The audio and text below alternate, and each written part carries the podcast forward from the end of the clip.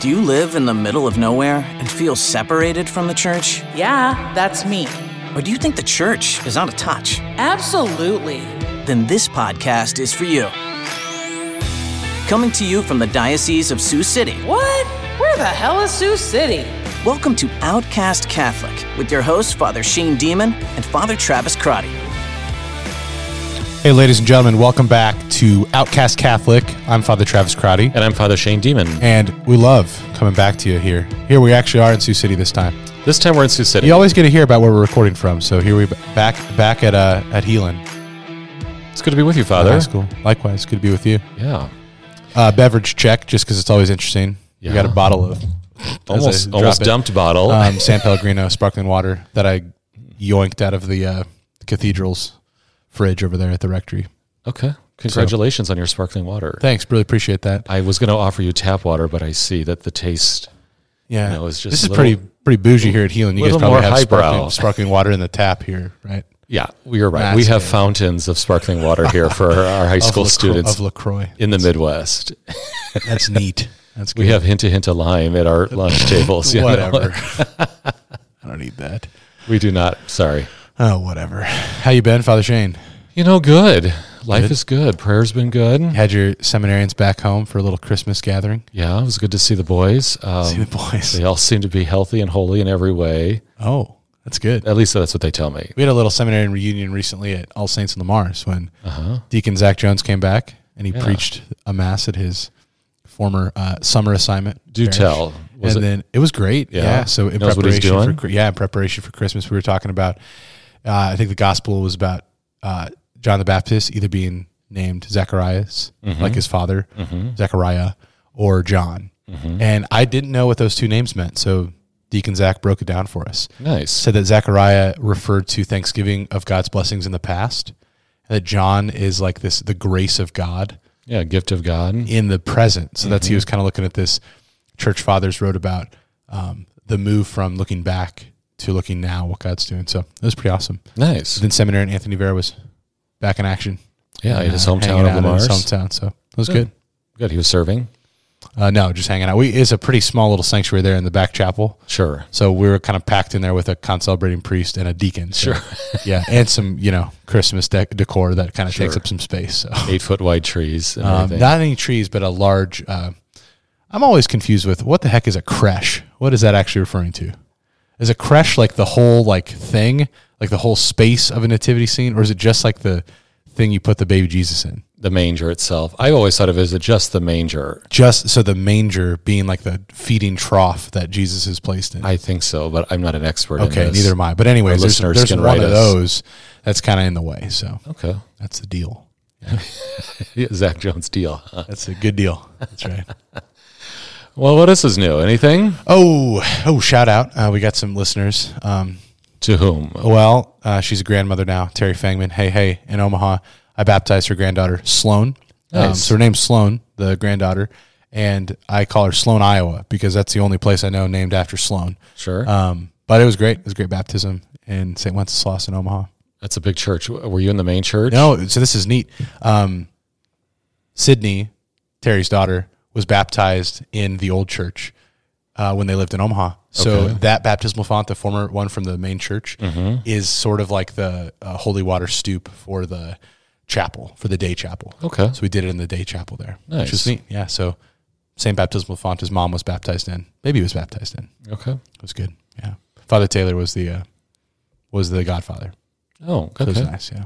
Wow, big happy Catholic reunion there. Absolutely. That's good. How about that? Is that nice? How about that? That's a nice so thing. speaking of um, you know baptisms, usually a marriage of a couple precedes baptism. Not always, but hopefully Traditionally, traditionally. Yeah. um, yeah, I've just had some marriage preps recently and talking to a lot of people about sacrament of marriage. I know eons ago now we talked about marriage uh, on the podcast when Father Taylor Leffler was on. Yes. which is kind of fun. over 75 episodes ago, actually. That's a long time. Yeah. that's great. Congratulations to you, that. you too. Thank you. Um, I just thought it'd be really helpful to clear up some stuff about sort of how to be how to how to receive the sacrament of marriage as a Catholic.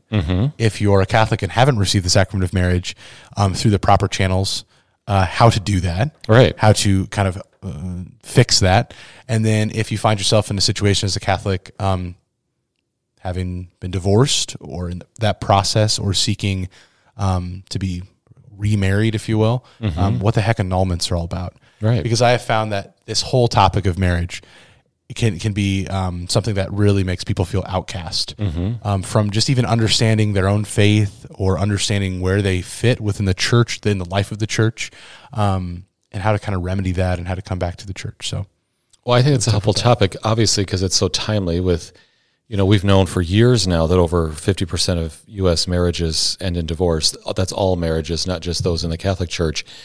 Uh, so, you know, we're living in a culture that doesn't really support the beauty and the dignity and the sanctity of marriage, certainly in a sacramental sense. But also, if you don't get marriage right, in the sense of understanding it and comprehending its beauty sacramentally, you have a hard time understanding what the church's relationship is to Christ, the bridegroom, then, as bride and groom are united, particularly in the eternal um, wedding feast to come of heaven. So it's good to get marriage right as, as the Creator intended it. Um, because it has grave, uh, you know, great uh, spiritual implications for Yeah. us. You know, Absolutely.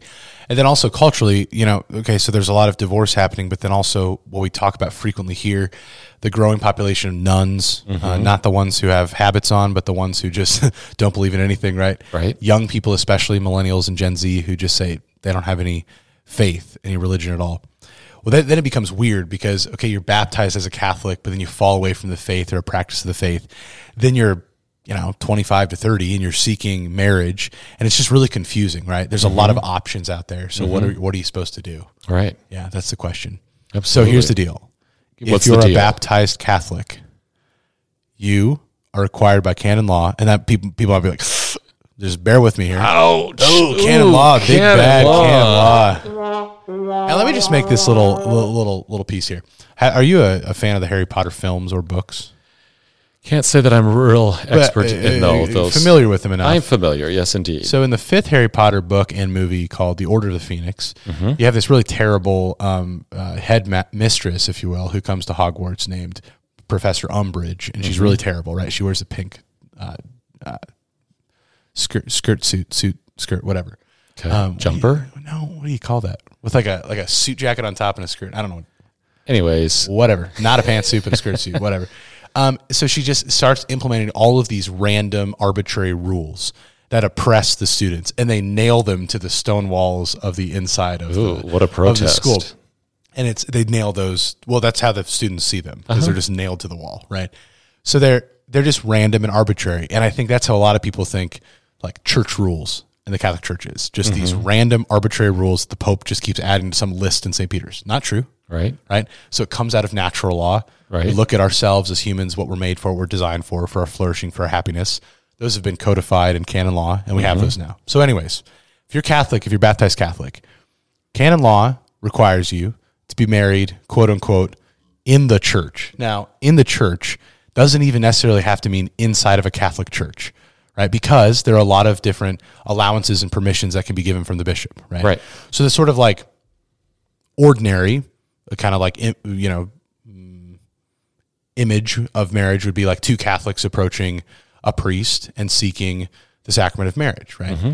We have a process that usually takes about six months of preparation and formation for the sacrament of marriage. Right. And if it's between two Catholics, then after about those six months, there'll be a mass and celebrate the sacrament of marriage. Right. The couple will exchange those vows. Um, if a Catholic and a non-Catholic approach the church, approach the priest, approach the parish, there's a permission that you can be married within the Catholic Church between a Catholic and a non-Catholic Christian. There's permission to be married between a Catholic and a non-baptized person, right? And there's even permission that if you're for for different situations to be married through the right means of the church to receive permission to actually exchange vows in front of a Protestant minister mm-hmm. as a Catholic. Mm-hmm. But all this goes through the right channels to bring about a valid marriage, Sacramental union. sacramental union, right? Yes. valid marriage. Okay, let's say though that you didn't do that, that you you didn't go through those channels, and you find yourself maybe just went just as a peace, or you went to another Protestant church, or you're just not you, you know not married at all, mm-hmm. And you're seeking later on to have something in your life, you know, that marriage remedied and people will say, you know, I want to be right with the church. Or they often say, I want my marriage blessed. Well, the official word for that is called convalidation. And what we're going to say as a church is, well, you haven't really received the sacrament of marriage in the first place, even if you have a legal document that says you're married. Um, convalidation means we're going to bring like validity to this marriage. Depending where you're at in life, depending how long you've been civilly married, there's probably going to look like the same process of preparation for marriage as a couple who approaches kind of as, as a young couple for the first time before they're married civilly. Um, Maybe sometimes- maybe not going over all like the basics of relationships. right. If you've been together for a long time. Right. Right. But but entering into the basics of how is this going to be a sacramental union and how can we elevate this understanding of a relationship through a lens of faith. right? And that can be a small, quiet celebration. That can be a bigger celebration if you've never had the kind of church wedding before. Right. Um, that happens often with my Hispanic community. Um, but there's there's so many options available. Like there's so many possibilities. If you're in an irregular situation of marriage as Catholic, you can come back. You can have your marriage convalidated, right? Lastly, and then I'll let you kind of add some. You're doing great. Spice it Go up ahead. with your with your thoughts here. I'll hold my spice. Last, okay.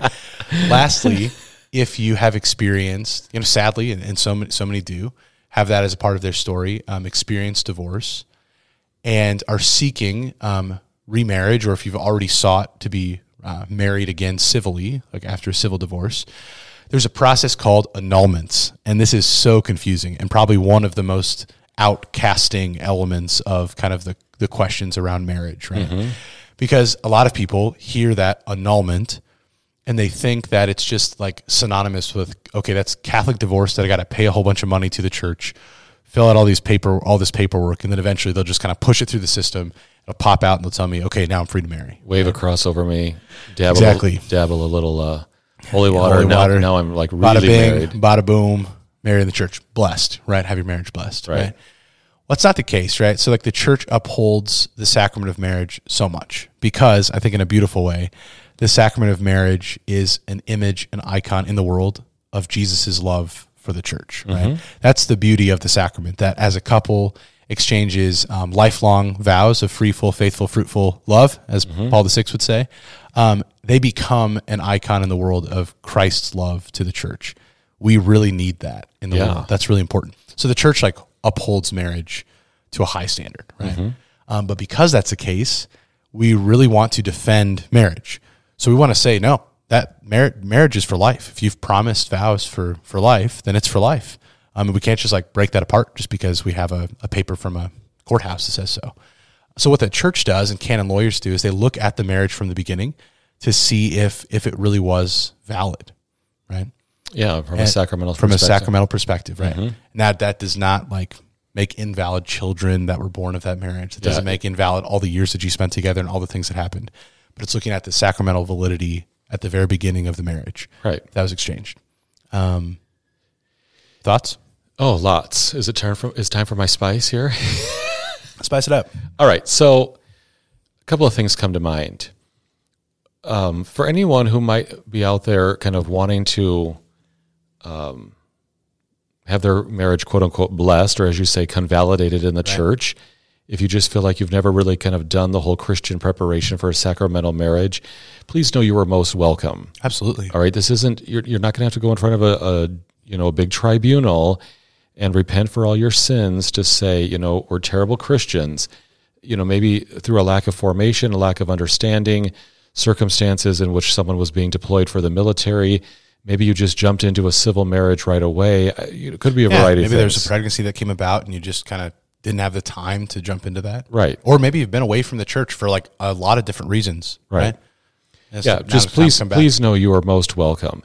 Uh, the church really is interested in helping you have as much grace as possible on your side um, to live your life in a very holy, sanctifying way, and to let that married love, that married union within your home, then enrich all of us in the broader church. All right.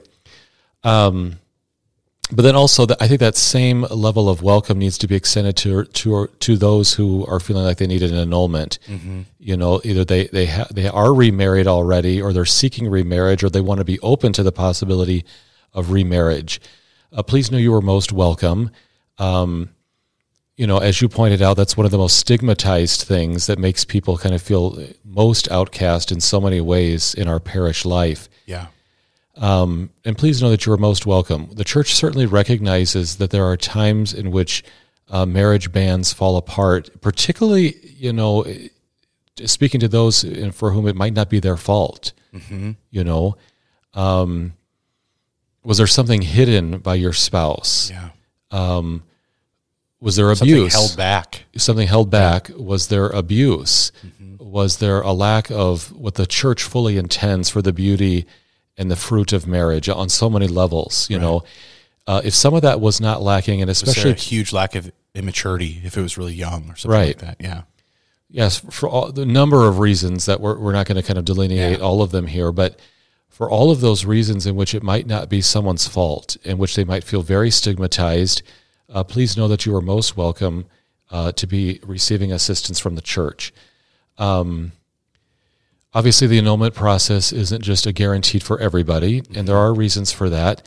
Um, I, I think there are many people who are afraid to kind of go through the annulment process because they feel like they might be kind of ripping open the band aid and they might not want to visit old wounds.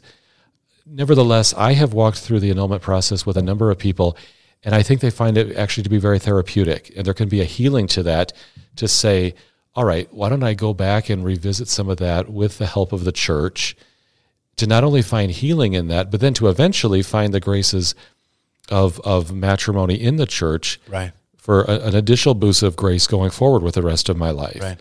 All of that can be deeply therapeutic. Mm-hmm. And so often the opposite happens where so many don't deal with with with the struggle, with the woundedness that really happens there and how much and just kind of try to move on and push through it.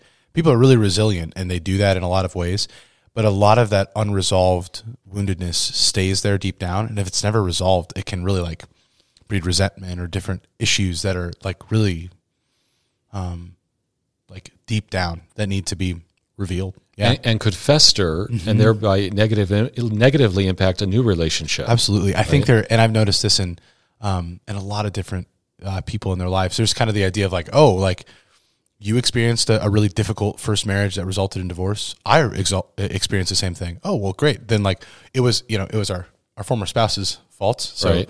we'll be fine. And it's like, but you're, you're carrying so much baggage and woundedness and difficulty, um, that can be healed. That the light of Christ can actually shine on that. Right. Um, so it's not just like a, a bunch of like legal rigmarole from the church, because we really believe that that Jesus wants to shed His light and His like healing rays into the midst of darkness. I love the image of um, divine mercy from uh, Saint Faustina, where Jesus is stepping into darkness, right? And so that's what He wants to do: step into the midst of um, confusion and struggle and difficulty and darkness and bring his light. Um, and I think this this area of marriage, whether it's it's your preparation to approach the sacrament of marriage for the first time, whether it's this experience of okay, maybe not going about it the, the right way and desiring to to have God bless this union that's been established for some time, or to experience the healing that needs to come um, through the process of annulment. Uh, Jesus is is is here and he's he's here for us in this process, this conversation that can happen in the context of the church. Um, that's that's Jesus' way of of touching our lives, Right. Bringing us His healing and His light. Oh, beautiful. Well said. Father Travis, have you ever encountered some folks who are very resistant to the idea of a church wedding or getting it kind of quote unquote blessed in the church? Because I have experienced this where there's sometimes a superstition that says if you get your marriage blessed in the church, you're going to have all kinds of problems. Have you ever experienced that among parishioners? I have. A little bit, well, and I I have the unique experience of the Latino community, and that and, and any Latino people listening from from uh, um, especially South America, or Central America, Mexico. Um, so often, America is very unique in that marriage license happened. You receive those at the exact same time as a church wedding. In Mexico or other um, Central American countries, um, the experience is you often go to the courthouse, receive a marriage license, and then hopefully close, you come to receive the sacrament of marriage um, at the church. But so often here, I've noticed that people don't feel like worthy um, to receive the sacrament of marriage. They stay in kind of that civil marriage for a while. But there's some superstition there sometimes too. Like we'll hang out in this place of civil marriage for a while because we don't know about that.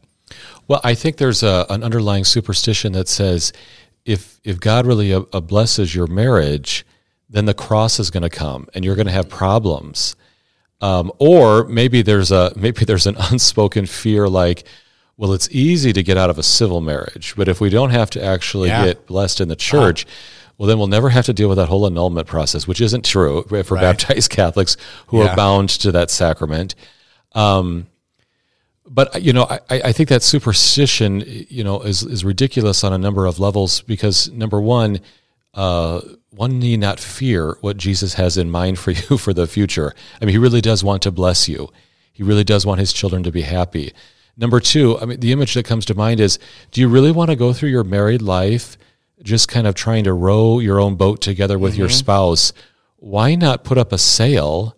A wind sail and let the grace of the Holy Spirit through the sacraments that the the marriage union can be, you know can be blessed with. Why not let that sail help you you know pick up speed right and take some of the workload off. You know if if we don't really understand the sacraments that are available uh, from a graced perspective, you know you're leaving grace on the table if you want to walk away from the church's sacrament of marriage, right? You're not disposing yourself. You're not availing yourself to all the graces that could be assisting you in married life. You know, you're rowing on your own without ever putting up the sails to let the wind catch it and, and push you along as an assistance, right? Right. So I, I think we really have to work on that superstition, uh, not just as a fear of getting too deep into marriage, too deep into what God might be asking me. I mean, God forbid we actually enter into marriage with heroic holiness and really take seriously to call the call to help our spouses get to heaven. Um, the graces are there to help you do that. You need not go through life alone. Right. Uh, but God's God's aid really wants to help you. Absolutely. So that's that's the invitation, right? Grace is available. So if you are approaching the sacrament of marriage for the first time, the grace through the sacrament of marriage is available. So talk to your priest, right? If you're Catholic, go through these, or if your if your future spouse is is Catholic, go through the right channels, right? Um, if you're in an experience where you you desire to have that marriage that you've been, you know, a civil union, blessed and receive the sacrament of marriage through convalidation, great. It's time. Take that next step. Come to the come to the priest. Come to the church. Um, if you're in that experience of needing, desiring um, to walk through that process of annulment, wonderful. The grace of Jesus is here for you. So if you're being encouraged by the Lord to take that next step, do it, and we're here for you. We're praying for you. So from your spiritual fathers here at Outcast Catholic, listen to the Lord. Take that next step. God bless. Thanks, everyone. See ya. Thanks for tuning in. Send your questions and comments to outcastcatholic at gmail.com. Catch you next time, and God bless.